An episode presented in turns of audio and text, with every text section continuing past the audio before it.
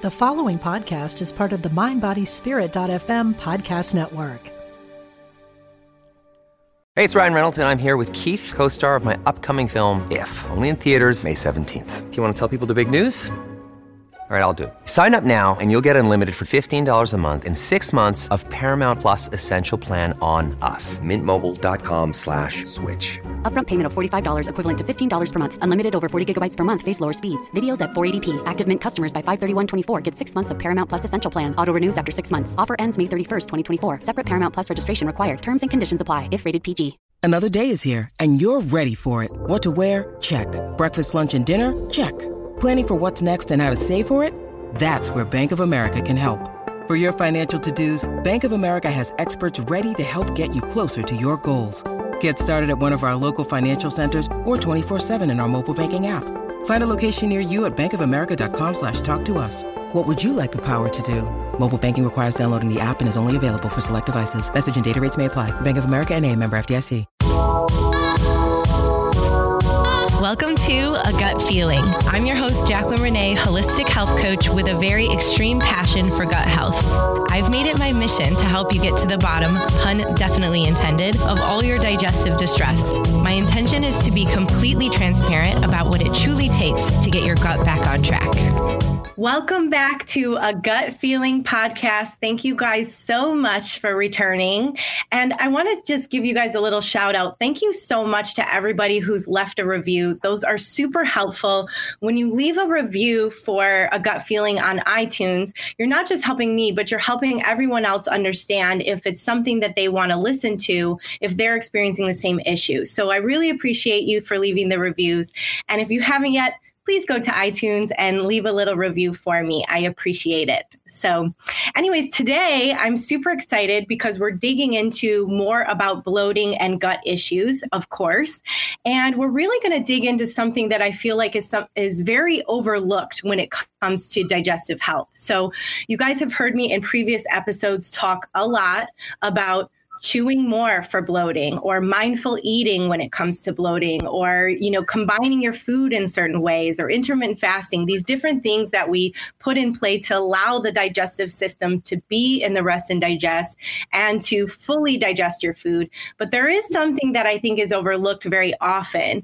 And you know this is something called low acidity. And i decided well if we're going to talk about low acidity we have to bring the master of low acidity in. So we have my special guest today, Dr. Sarah Kirsch. She is the owner of Balanced Health and Wellness Clinic in Berkeley, Michigan. Um, so it's a chiropractic, excuse me, and functional medicine nutrition clinic that she has owned for 10 years, I believe. And um, so recently she has started switching her business a little bit over more to functional medicine, and she's been taking clients via telehealth inside of um, quarantine too. And last year, additionally, she created the classroom, which is the wellness workshop space that has tons of educational classes that are extra affordable for people that want all this education. And Sarah and I, Dr. Kirsch and I, work together on clients so and patients. So she'll take them first and kind of get their intake and do a lot of diagnostic testing to get to the root cause. And then I'll assist her and help her through with health coaching to get that client to really, you know, get to their fully healed self or where they need to be in their healing journey. So, thank you, Dr. Sarah Kirsch, for joining me on my podcast. Thank you for having me. I'm so excited. Yeah, me too, because I love talking about bloating, and we're really going to talk about that a lot today. So, so, can you tell us a little bit more? You know, obviously, these videos and podcasts that I'm doing currently are inside of the quarantine, and and we're dealing with a lot here. And I actually think it's brought up a lot for people when it comes to their health issues. Like we're really isolated with them, so it's almost like we want to deal with them more. And so, can you tell us a little bit more about your practice inside quarantine and how you're navigating with your patients? Yeah, so as you mentioned, my my clinic is um, a chiropractic clinic, but also we do functional medicine, and so. Um, you know, we are able now to be treating patients inside of our office uh, for chiropractic care. But um, you know, one thing that's interesting is like just before this pandemic started, you know, I've kind of shifted to bring my practice more online so that a lot of times patients don't have the ability to drive or leave their home to come do a consult. And so it's been um, nice that I kind of had all of those measures in place that we, and you helped me with that a lot, but um, mm-hmm. trying to get everything set up so that we are able to work remotely. And this pandemic, interestingly enough, has kind of just pushed me forward with that. So we're able to still you know, I can still do the same history that I'm doing. And seeing a person face to face, a lot of times I'm, you know, looking at things like what does their hair look like? What does their skin look like? What do their nails look like? And so a lot of that I can still actually do via telehealth, um, you know, because I do a face to face interaction. And then, of course, everything else that I look at is like symptoms and, and laboratory work and, um, and just trying to, you know, dig in a little deeper than a lot of um, practitioners do. And I'm still able to do that. And then we also have the chat availability so we can keep in communication with our patients. So it's actually been really, um, really nice to be, have that all set up prior to the pandemic, what's going on right now. Yeah, totally. I think there are a lot of businesses who had to scramble to kind of get it going. So, you know, mm-hmm. luckily we were able to kind of have it in that way.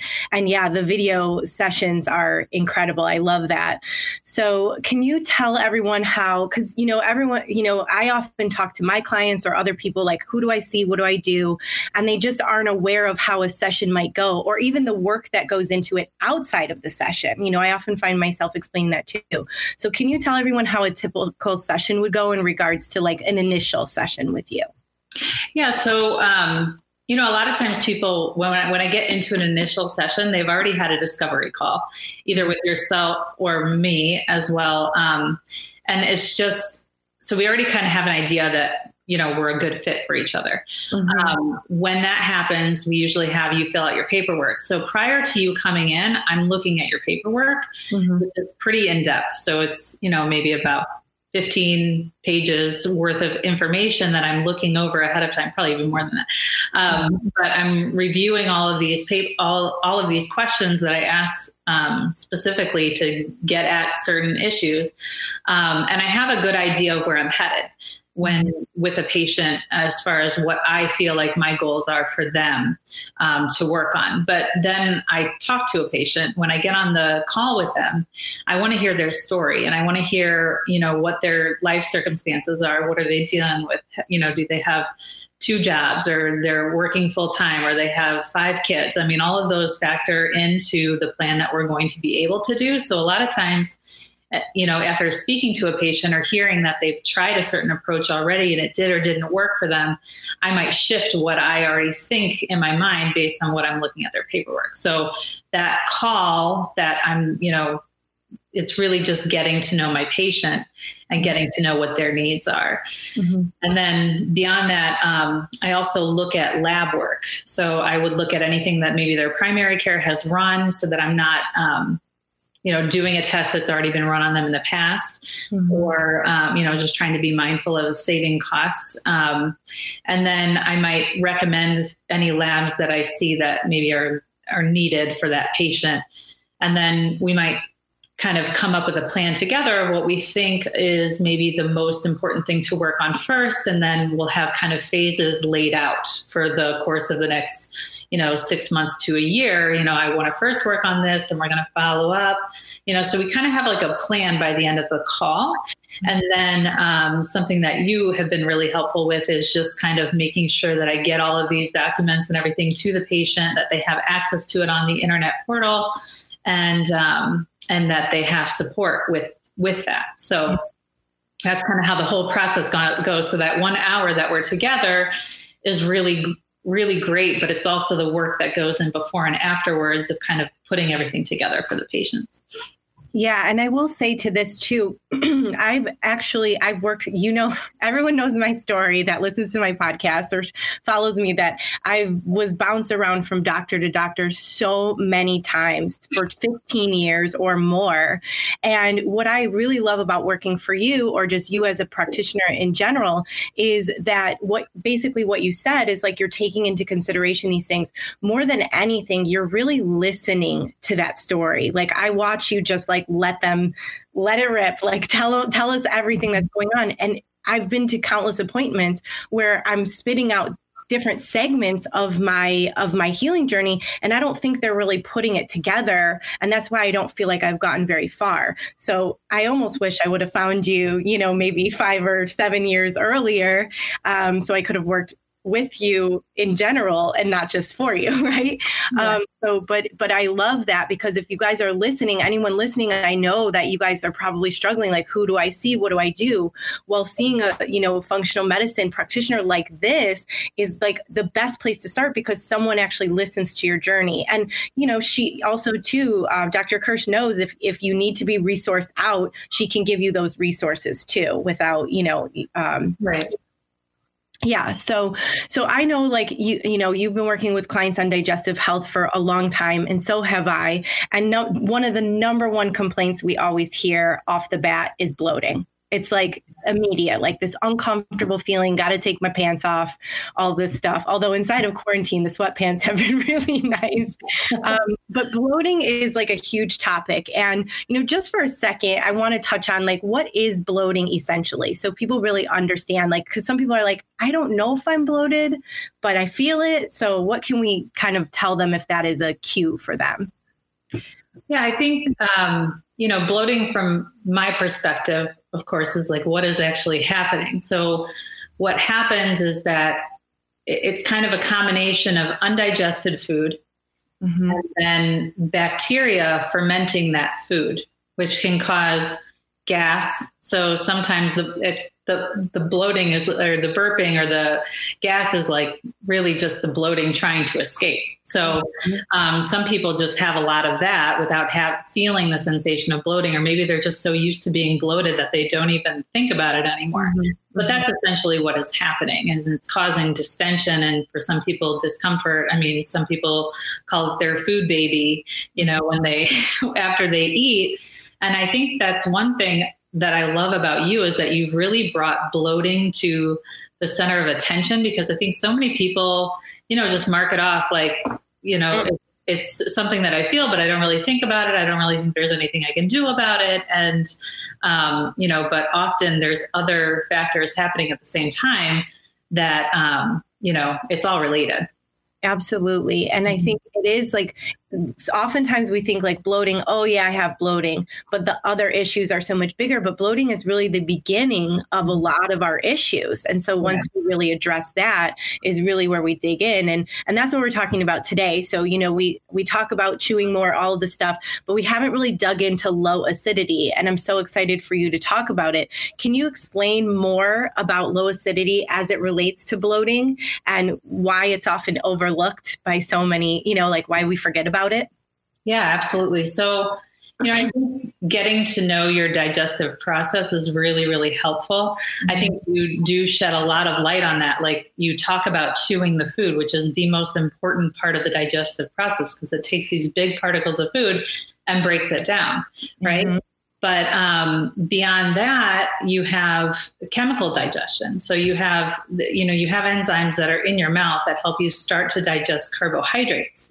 But as far as protein goes, um, it is much better digested by acid in your stomach and then digestive enzymes that are produced by your pancreas mm-hmm. that also help you to digest your not only your protein but your carbohydrates and your fat and so the acid in your stomach is such an important part of this because it just helps you start to break down. Like the in, an acid I'm referring to is the lower pH within the stomach, and it's mostly contained within the stomach. It's not supposed to be in your esophagus. It's not supposed to be in your small intestine. It's supposed to be contained in the stomach. So as soon as you start to smell food or you start to think about food, your stomach will start to produce acid. Okay. And then once the food actually hits the stomach and the stomach begins to di- distend or get larger because the presence of food, your body is even triggered more to produce acid. And then in addition, when it senses that there is protein in, in your meal, it's also supposed to create more production of stomach acid. Mm-hmm. But there's so many people, I think, first of all, anyone over the age of 50 or 55, they're starting to prove that they're producing less acid. And I'm seeing it more and more in the younger crowd. So if they're producing less acid, think about it. You're not getting that initial digestion of proteins.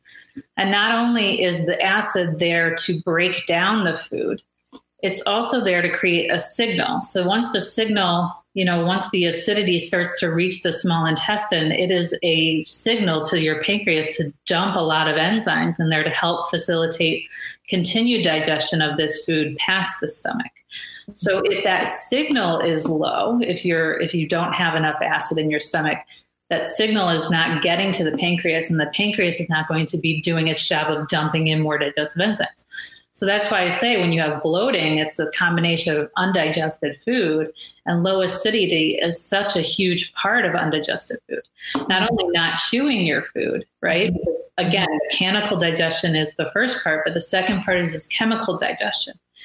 And so it's not only age and potentially genetics that's causing your low acidity, but think about how many people are getting some kind of digestive upset and just popping tums without even thinking about it mm-hmm. to help with their symptoms of bloating or heartburn that they're getting.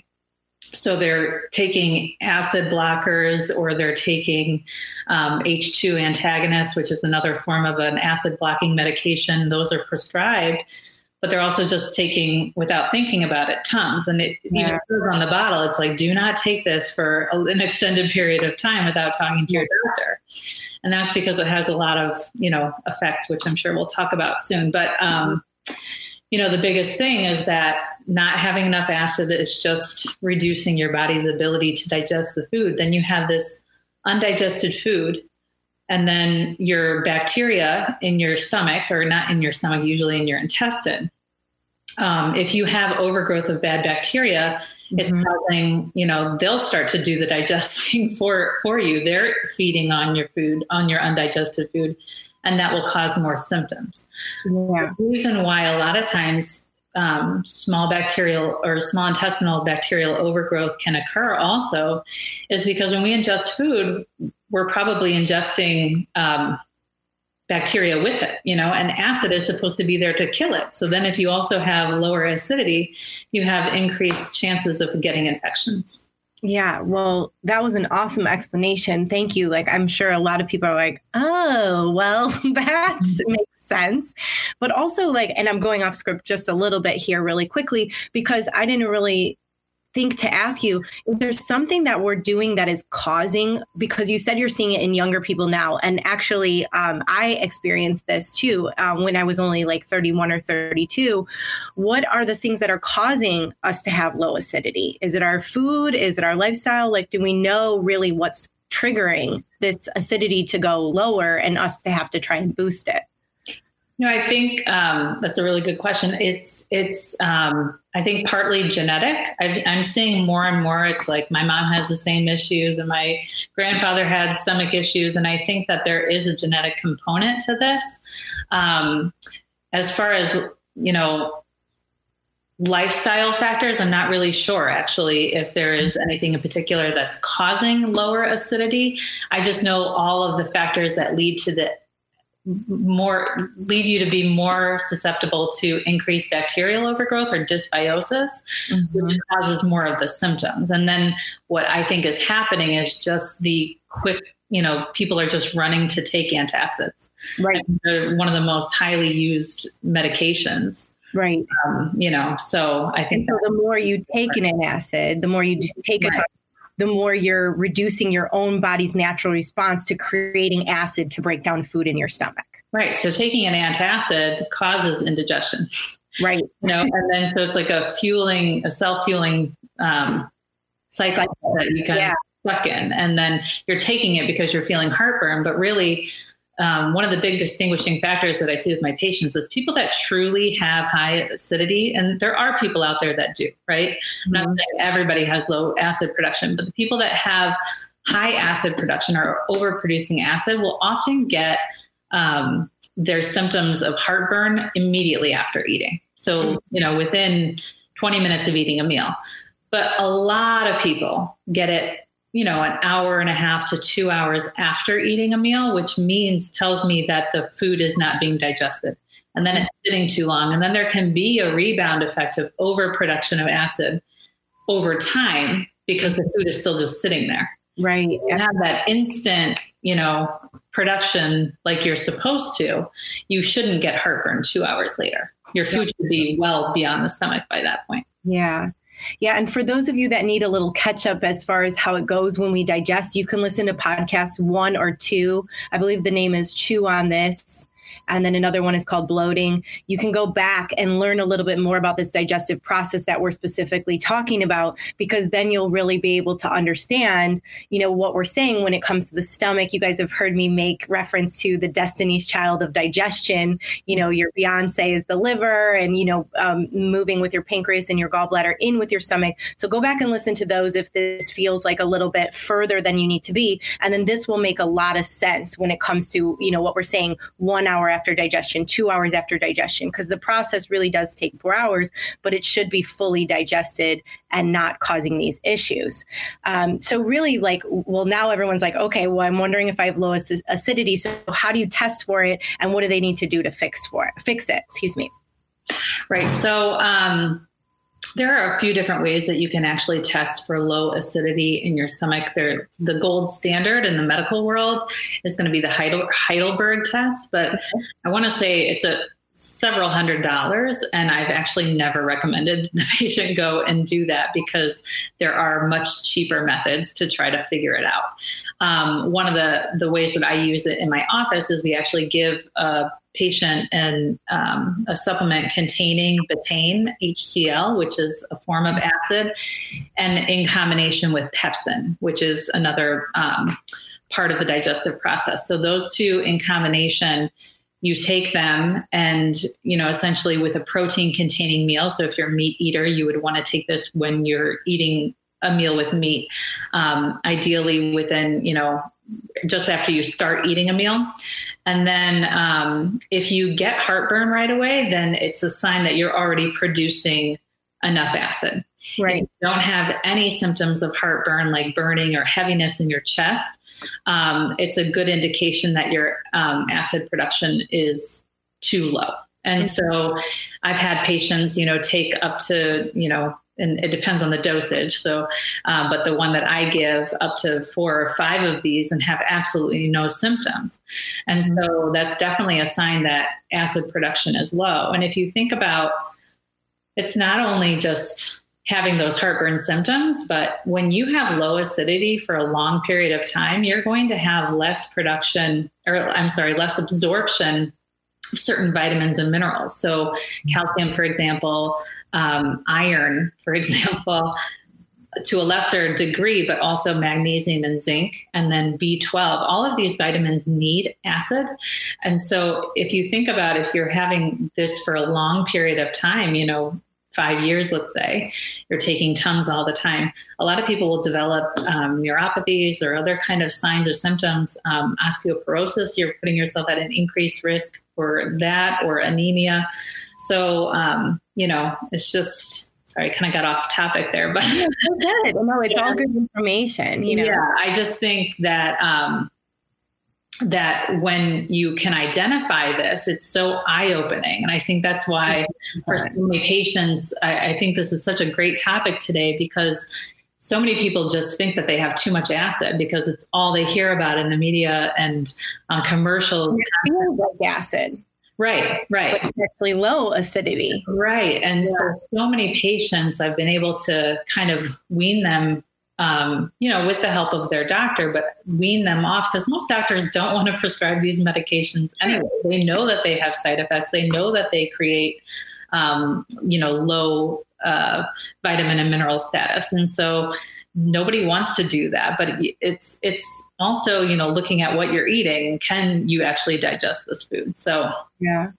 Yeah, absolutely. And I think that is a really important part is, you know, I, have been through this too, where I was up to three or four of these and I you know, I eat mostly paleo diet, you know, people that follow me know, like I'm eating meat. And then I was experiencing all these issues. As soon as I started using these enzymes with, with, with working with you, um, I was like, wow, like I don't need all these extra vitamins because I'm getting my vitamins from my food. I'm digesting my food. The bloating is gone. That feeling of like that burning is gone done. Um, but it is, you know, I do think we did talk about this before we started the show that it is important to not just do this yourself, right? Right, absolutely. I mean, there's there are times when taking this acid-containing uh, digestive enzyme is not a good idea, such as if you have a um, an ulcer, for example, or if you have lower esophageal dysfunction, um, mm-hmm. Or you have Barrett's esophagus, which is a condition that could predispose you to a certain t- type of cancer. You don't want to be taking in these in, in, in these conditions, um, or a, hi- a hiatal hernia. These are some of the ones, but you really want to make sure that you're doing this with a doctor and making sure that the signs and symptoms are there for the need. Yeah. Yeah, don't do this test at home. You know, uh, let's you know get you with a health professional or to see Dr. Sarah Kirsch so that you're you're not just testing this blindly because you can really cause more damage. That's the most important part, right. uh, and that is specifically why I had a doctor on today, and I didn't just you know spit the information out because it is important to see one. So, can you tell us really quickly, like how where can people find you? How can they work with you? Because I'm sure they're going to want to know this information going forward.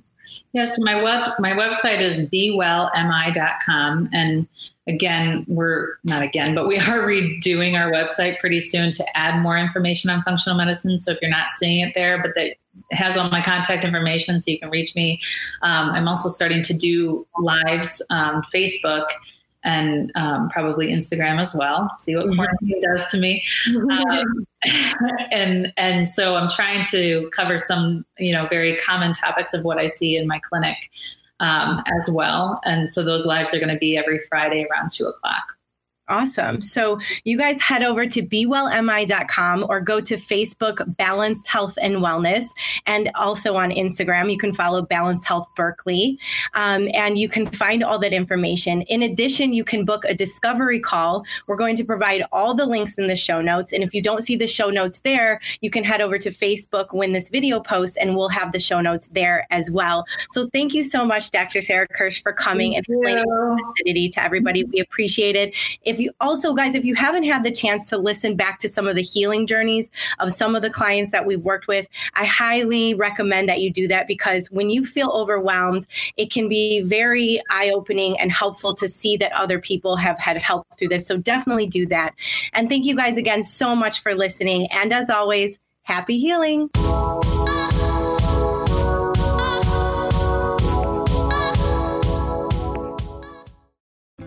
Hi, I'm Jane Asher, and I believe, and from what I've been shown, that when our loved ones die, they don't really leave. They just slip into the next room. On my podcast, I explore the bigger picture surrounding life on Earth and what follows when we do die.